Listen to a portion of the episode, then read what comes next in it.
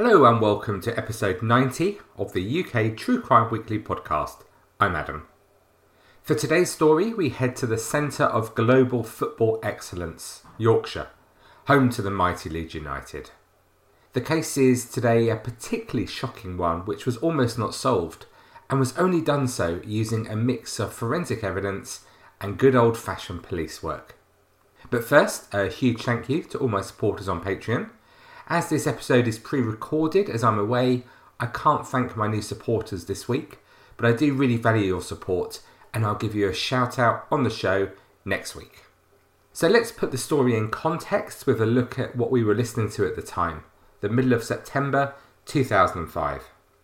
The UK number one was Pussycat Dolls with Don't with the Kaiser Chiefs I Predict a Riot at 20.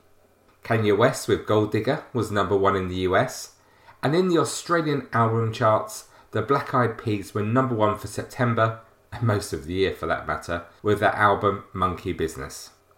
This is the month when Hurricane Rita made landfall in the US, devastating Beaumont, Texas, and portions of southwestern Louisiana. Mandala Airlines Flight 091 crashed into a heavily populated residential area of Sumatra, Indonesia, killing 104 people on board and at least 39 people on the ground. In the UK, it was Cricket Mania after winning the Ashes. Those were the days when it was on free TV and everyone actually seemed to be watching. And the High Court decided that Ian Huntley, serving life imprisonment for the double child murders at Soham three years ago, should serve at least 40 years in prison before being considered for parole. This ruling is set to keep Huntley behind bars until at least 2042 and the age of 68. I can't believe that anyone thinks for a moment that Huntley won't die in jail. And frankly, good riddance to him. So to today's story, which starts in Yorkshire, North East England, in February 2005. Selby is a town around 15 miles south of York, and on this cold winter's day, the Abbey was full as friends and family attended a tearful memorial service for 28 year old Lindsay Bourne, who was originally from Selby.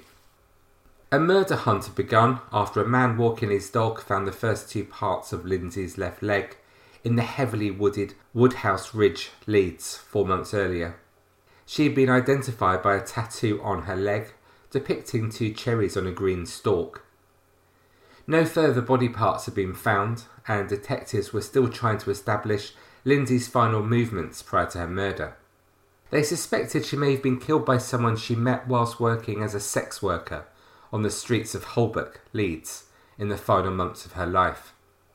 Her family had been shocked to learn after her death that she had turned to sex work to fund her drug habit. Lindsay's grieving mum, Karen Pawson, said that Lindsay was a wonderful daughter and granddaughter, loved by everyone who was going through a difficult time due to her recent addiction to drugs. Karen said on leaving the Abbey, It was a lovely service, a lovely celebration of Lindsay's life.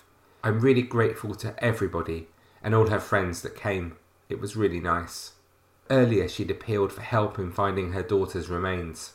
Selby is Lindsay's hometown, where she grew up and where many of her friends and family still live, she said. Holding this service is part of our grieving process as a family. It makes her loss to us real in other people's eyes. It humanises who she was, and that she is beautiful and special and loved by us all. We are desperate to find Lindsay so she can be laid to rest. I cannot urge people strongly enough to please get in touch if they think they can help. As a family, we need to know where she is and what happened to her. At the service, she read a eulogy, and the congregation sang All Things Bright and Beautiful and Amazing Grace. The family put together a CD of songs which were played, including Robbie Williams' Angels, China in Your Hands by T'Pau, and Westlife's I Believe in Angels. And images and photographs of Lindsay throughout her life were projected onto a large screen in the Abbey. Detective Superintendent Bill Shackleton, who was leading the investigation, attended the service, which he said had been very moving. He told the local newspaper, the Yorkshire Evening Post, I hope the family can take comfort from the service, the people who've been here, and from what the vicar had to say. and he made yet another appeal for help for the public. Can anybody with any information at all that may possibly help us to find the whereabouts of Lindsay's remains, or can help us piece together what happened to her, please come forward. He reiterated previous appeals, saying that Lindsay had been living in Leeds on and off for the past 12 months and had last been seen around mid September in Leeds city centre.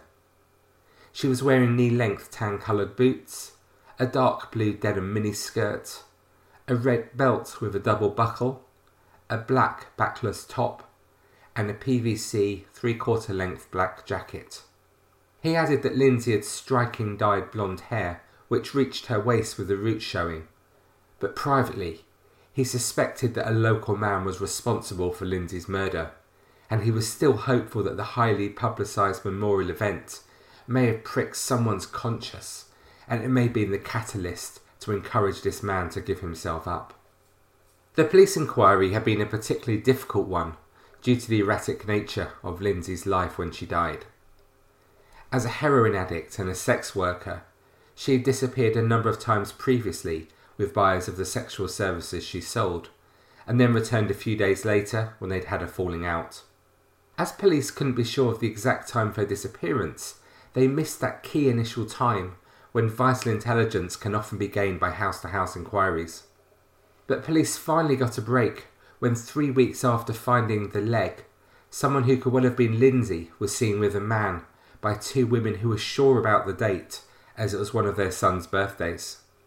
They'd seen a man carrying a red stained sack who had scratches on his face, and the women even joked that if a body was found nearby, they knew that he would be the one who had committed the murder.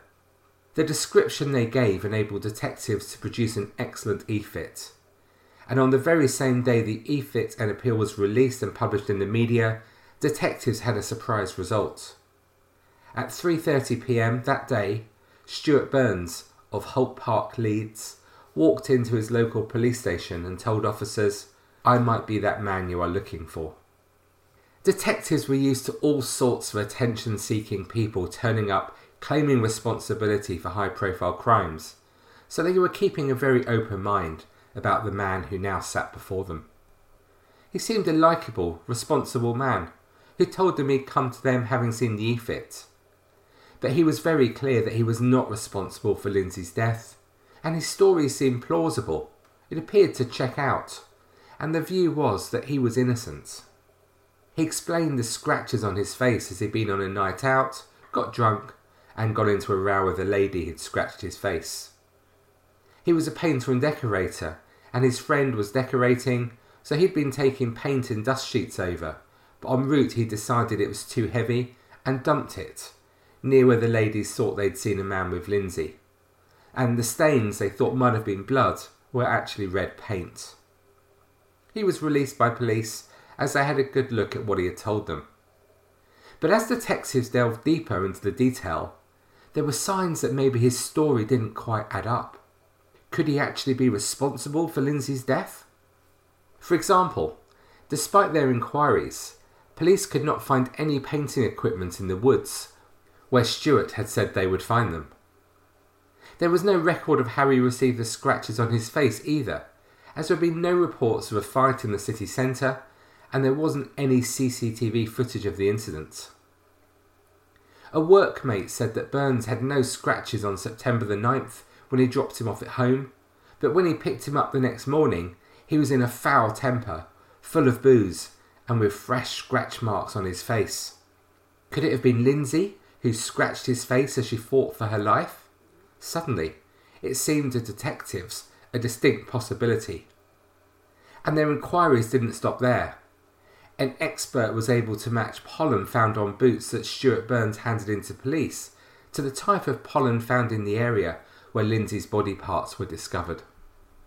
Detectives talked to his friends and colleagues and discovered he was normally a pretty straightforward guy, just living his life, but then, around the time of Lindsay's disappearance, people had noticed a real change in his character, and he'd become erratic and short tempered, which wasn't like him at all. With the information they had, detectives decided to move quickly and arrest Burns on the suspicion of murdering Lindsay, and his home address became a crime scene. As forensic teams carried out their work, they noticed how fresh and new everything was in the house, which appeared quite unusual for a single man of 30. The steps had been painted and laminate flooring put down. It was almost as if it was too clean, but this didn't necessarily mean that he'd killed Lindsay here. And that was the overall problem with his story.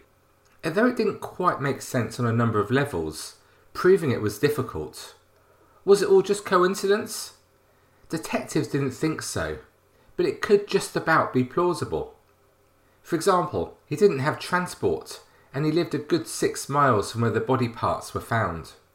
Burns kept saying, How on earth would I get the body there when I don't drive and I have no transport? But when detectives quizzed him on how he got around and whether or not he used taxis, he was happy to tell them which taxi driver he used. The taxi driver was tracked down and actually recalled spending time with Burns, as Burns had asked if he could put a bag in the boot as it smelt a little. It was a bit whiffy. Clearly, on hearing this, detectives were suddenly very interested. Burns had told the taxi driver that he shot at weekends and it was a bag of game, some rabbits. But unfortunately for him, the driver was a keen shooter himself and engaged Stuart in a conversation about shotguns, so his encounter with Stuart was firmly fixed in his mind. But this still wasn't enough to secure a conviction. Detectives needed more, and luckily the break they were looking for quickly followed when blood was found in the hall cupboard by forensic teams at his house. Detectives weren't sure whether the blood was Lindsay's or not, but then again they reasoned neither was Stuart Burns. Detectives decided to take a chance and see if when they planted the seed, his reaction would lead to him confessing the crime. So they told him at the end of a long day of questioning that blood had been found, leaving him to stew ahead of questioning the next day. And when they turned up the next morning, bingo. He was desperate to tell them that he was responsible for killing Lindsay and began to tell the astonished detectives the whole story. He began by saying he met Lindsay after coming out of a nightclub. They got talking, as you do, and he offered to walk her to a taxi rank. She flagged down a taxi to go back to his flat, and he thought they were going for a nightcap and a chat. He did not realise that she was a sex worker when she held a taxi to go home with him, and he did not anticipate sex because of his drunken state, and thought they would just chat and have some fun. He told detectives it was only back in the house when she pulled his trousers down and began reeling off prices that he realised she was a professional sex worker. Burns said he felt degraded, that he'd been duped, and that he just wanted to get out of his flat. He said that Lindsay then tried to steal his money and they ended up in a tussle. He told how in anger he had grabbed her by the hair to usher her out, but she wasn't having this. Lindsay had scratched his face in her defence as he struggled with her. He said that because of his drunken state he stumbled and ended up on top of her with his arm on her neck as he tried to calm her down. He wasn't quite sure how long they stayed in that position, but eventually he let her go when he heard a grunting noise, and then he realised that she had stopped breathing. Burns continued that when he'd realised she was dead, he had tried to resuscitate Lindsay without success. He said, It all happened that quickly. It was like an out of body experience, like somebody else was doing it. It was weird. When asked why he didn't call for an ambulance or any other assistance, Burns said that he thought about it, but made the conscious decision not to do so because he feared the consequences. He said he felt like a zombie, shaking and sweating. The next morning, he was picked up by a workmate, the one who reported the scratches, and left the body in his home as he went to work. But after just a couple of hours, he just couldn't concentrate and decided to head back, cut up the body, and dispose of it. Telling colleagues he was feeling unwell, he used a saw to perform the hideous task of cutting up Lindsay's decomposing body in his bath, dividing her into eight pieces before taking the parts to overgrown woodland near Meanwood, Leeds, for burial. He also disposed of her clothes and his own, and he'd thrown tiles from his bathroom and redecorated most of his flat, including laying new laminated flooring in the box room where Lindsay's body had lain for some hours. The two detectives who questioned Burns described this day to the Guardian newspaper. One said, Burns had considered calling the police but ruled it out. He realised afterwards that that was the wrong decision. If he's killed this lady and rung the police, that's one scenario. If you wait until morning and tell them, that's another. But chopping up the body and disposing of it is as bad as it gets as far as sentencing. The other added, I remember it was the day of the 7 7 bombings. It was lovely and sunny. We went to Bryan's fish and chip shop in Headingley and sat there in stunned silence. In the interview situation, you're a police officer, you're professional. We came out of the room and put him in the custody area. You wait. You don't want the cell door to slam and for him to hear you say, bloody hell, at what you've heard. There are people who confess to things they haven't done, so you still have to investigate it. We had to go through this horrific account of the dismembering of Lindsay's body. Part of our strategy is keeping things back that only the offender would know, and we had the issue of how he got this body down to Woodhouse Ridge. It turned out he'd taken smaller sections, the limbs and the head, in a holdall on the bus. For the torso, he'd ordered the taxi, which was his downfall. He didn't like us going through it again, though. He got very aggressive. I then had to sit and plead with him to tell us where the rest of Lindsay's body was buried. We had to ask him to give her family closure and tell him how grateful they'd be. Really, I was thinking, I don't want to sit in here and talk to you any more. He looked terrible when we interviewed him. His eyes were sunken, he hadn't slept. It would be interesting to talk to him now, but I imagine that what he felt afterwards was that he'd offloaded. After all, Stuart Burns didn't go out that fateful evening with the intention of murdering anyone. Two days after his arrest, Burns agreed to take police to Woodhouse Ridge to point out where the rest of her remains were buried, heavily wrapped in polythene, and following this, Stuart Burns was charged with murder, where he was unanimously found guilty. Sentencing father of three Burns, trial judge Justice Simon said he considered him a dangerous man who might have got away with his crime but for a dog digging up part of Lindsay's leg. He ordered that 30 year old Burns should serve a minimum of 19 years in prison, less the period he'd spent in remand in custody, warning him that the parole board would not direct his release until satisfied that you no longer need to be confined for the protection of the public.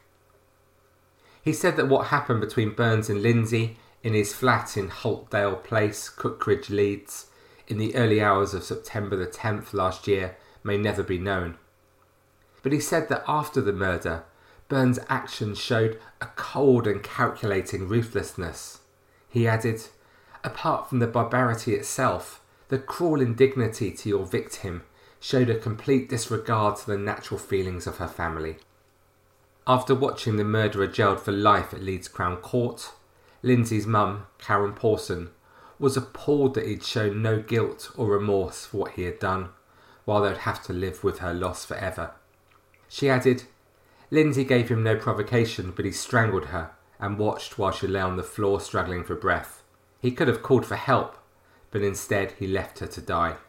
Then he dismembered her precious body and disposed of her, hoping she would never be found. We will always love and miss Lindsay. She did not deserve to have her life cut short. No punishment can bring her back to her family. We will be haunted with these memories for the rest of our lives. We started this podcast with the memorial service for Lindsay. Then, a couple of weeks after Burns had been found guilty, the family and friends were able to have a full funeral and say goodbye to their treasured daughter. So, what do you make of what we've heard today? Although in the podcast we've heard about a number of people who choose to do sex work, and that's their call, we've heard of others like Lindsay who choose this work to fund their drug addiction and it was this work that put Lindsay in the position where she met and was murdered by Stuart Burns. If we take his story at face value, which isn't easy as he repeatedly lied, the question I keep coming back to is why was he so offended when Lindsay offered him sex for money? Why the outrage and the anger? It is, I think, a little like our surprised response to so called attractive men like Hugh Grant using sex workers when we have this view that as they are attractive, they shouldn't need to. I'm not quite sure I understand this line of thinking. But Stuart Burns clearly felt that this business arrangement was some personal attack on his level of attractiveness And he, he couldn't understand and felt bad that this woman would not just like to sleep with him without money. As we constantly see on this podcast, it is often surprising just how strongly people can react to their egos being dented, especially when under the influence of drink or drugs. But whatever the reasons for his violent attack, why didn't he call for assistance when he knew that Lindsay was not breathing? He could then have been in court for manslaughter. And as for the decision to swap the body, well, just taking that course of action hopefully means that Stuart Burns will never be released. Thank you for listening to this episode of the UK True Crime Weekly podcast. Please join us on Facebook to discuss this story and every other aspect of UK true crime.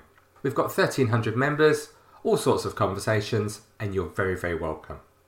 To support the show and enable me to keep producing it weekly, please head to patreon.com slash uktruecrime where you'll find 17 full-length bonus episodes, number 18 coming in August, along with other exclusive content. So that is all from me for now. So until we speak again, take it easy, cheerio, and remember, stay classy.